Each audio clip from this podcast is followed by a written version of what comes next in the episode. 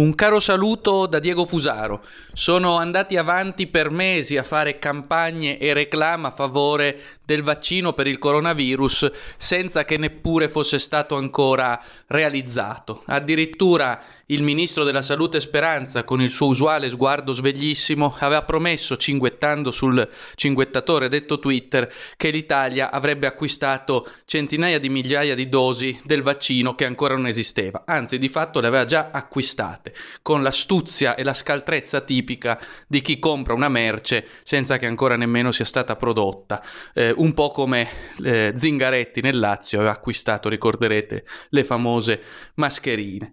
Ebbene, al netto di queste astuzie che rivelano il grande acume politico di suddetti personaggi, nonché la loro credibilità politica, eh, quello che colpisce in questa fase è che gli stessi che per mesi hanno martellato sull'importanza dei vaccini ora sembrano vacillare. Abbiamo eh, avuto in questi giorni il caso di Crisanti, il quale ha detto testualmente che per il vaccino a maggio eh, egli non se lo farebbe fare perché è ancora troppo presto e come se non bastasse adesso anche Burioni, eh, il principale esponente o uno dei principali esponenti del, eh, del pensiero terapeuticamente corretto, ha testualmente preso le distanze dall'idea del vaccino Pfizer subito. Un suo seguace o presunto tale in rete su Twitter così ha detto, cito, professore, domanda secca, se oggi fosse disponibile lei si vaccinerebbe Pfizer subito?